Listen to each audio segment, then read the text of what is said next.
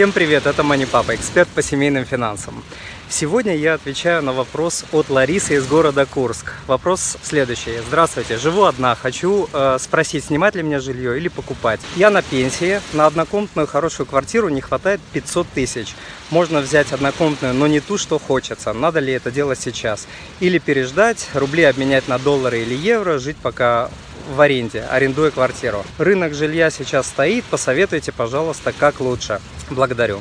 Лариса, большое спасибо за ваш вопрос. Мои родители тоже пенсионеры, поэтому я буду отвечать вам так, как я советовал бы им в подобной э, ситуации. В отличие от молодых, вопрос стабильности и своего жилья для пенсионеров просто критичен вы должны максимально быстро обеспечить себя жильем, пока у вас есть какие-то деньги, здоровье, возможно, дополнительный заработок.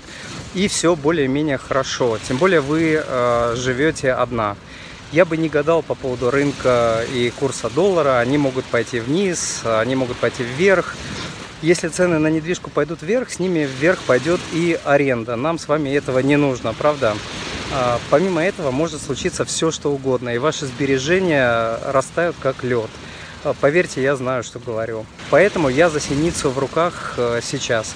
На вашем месте я, я бы купил квартиру попроще сейчас, тем самым закрыв э, вопросы, обеспечив себя жильем, пусть и скромнее, чем вы того хотите, и продолжал бы откладывать деньги, чтобы в недалеком будущем э, купить уже тот вариант, который будет вас полностью удовлетворять. Этот вариант немного суетной, но он лучший, потому что вы решаете критичный для себя вопрос и решаете его без долгов и кредитов.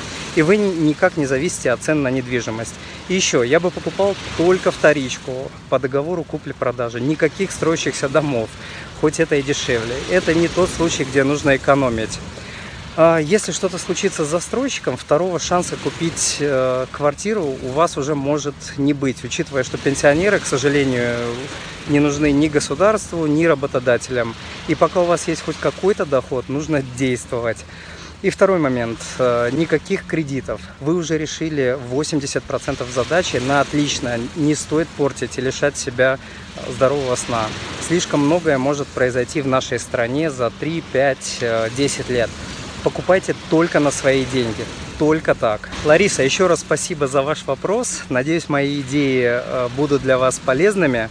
Полную версию ответа, а также полезные по данному вопросу статьи и ссылки вы найдете по адресу moneypapa.ru slash podcast 101. Друзья, если вам понравился данный подкаст, подпишитесь, пожалуйста, на мою страницу в Фейсбуке по адресу moneypapa.ru slash э, Facebook, а также на мой канал в YouTube по адресу moneypapa.ru slash YouTube, чтобы получать новые знания о финансах э, в простой и понятной форме.